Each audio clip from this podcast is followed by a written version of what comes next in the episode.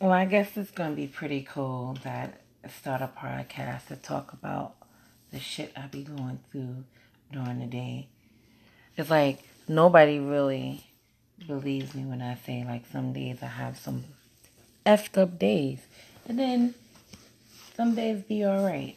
But you know, I can't take no sucker shit. I hate when people think just because you're nice that you're a sucker.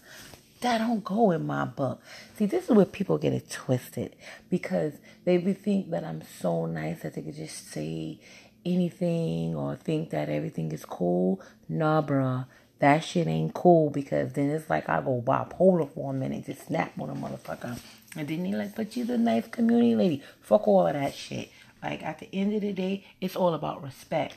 And respect goes a long way in my book because if I give you respect and talk to you nice and treat you nice, and then all of a sudden, when you hear the fucking truth about yourself, all of a sudden you want to be disrespectful after I've been respectful to your ass. Mm-mm. Not happening, Captain.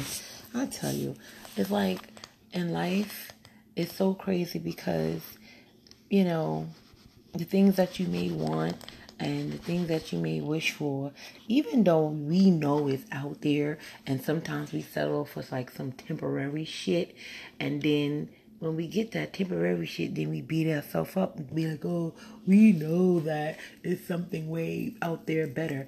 Well, a nigga like me is going to be patient because if I don't be patient, I be going to be ending up in somebody going to be ending up in hospital as a patient because this is crazy.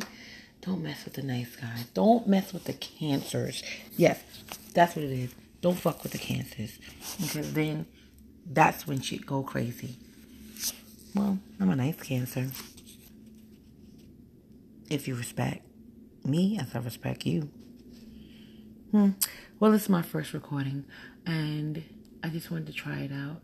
So, it's more to come.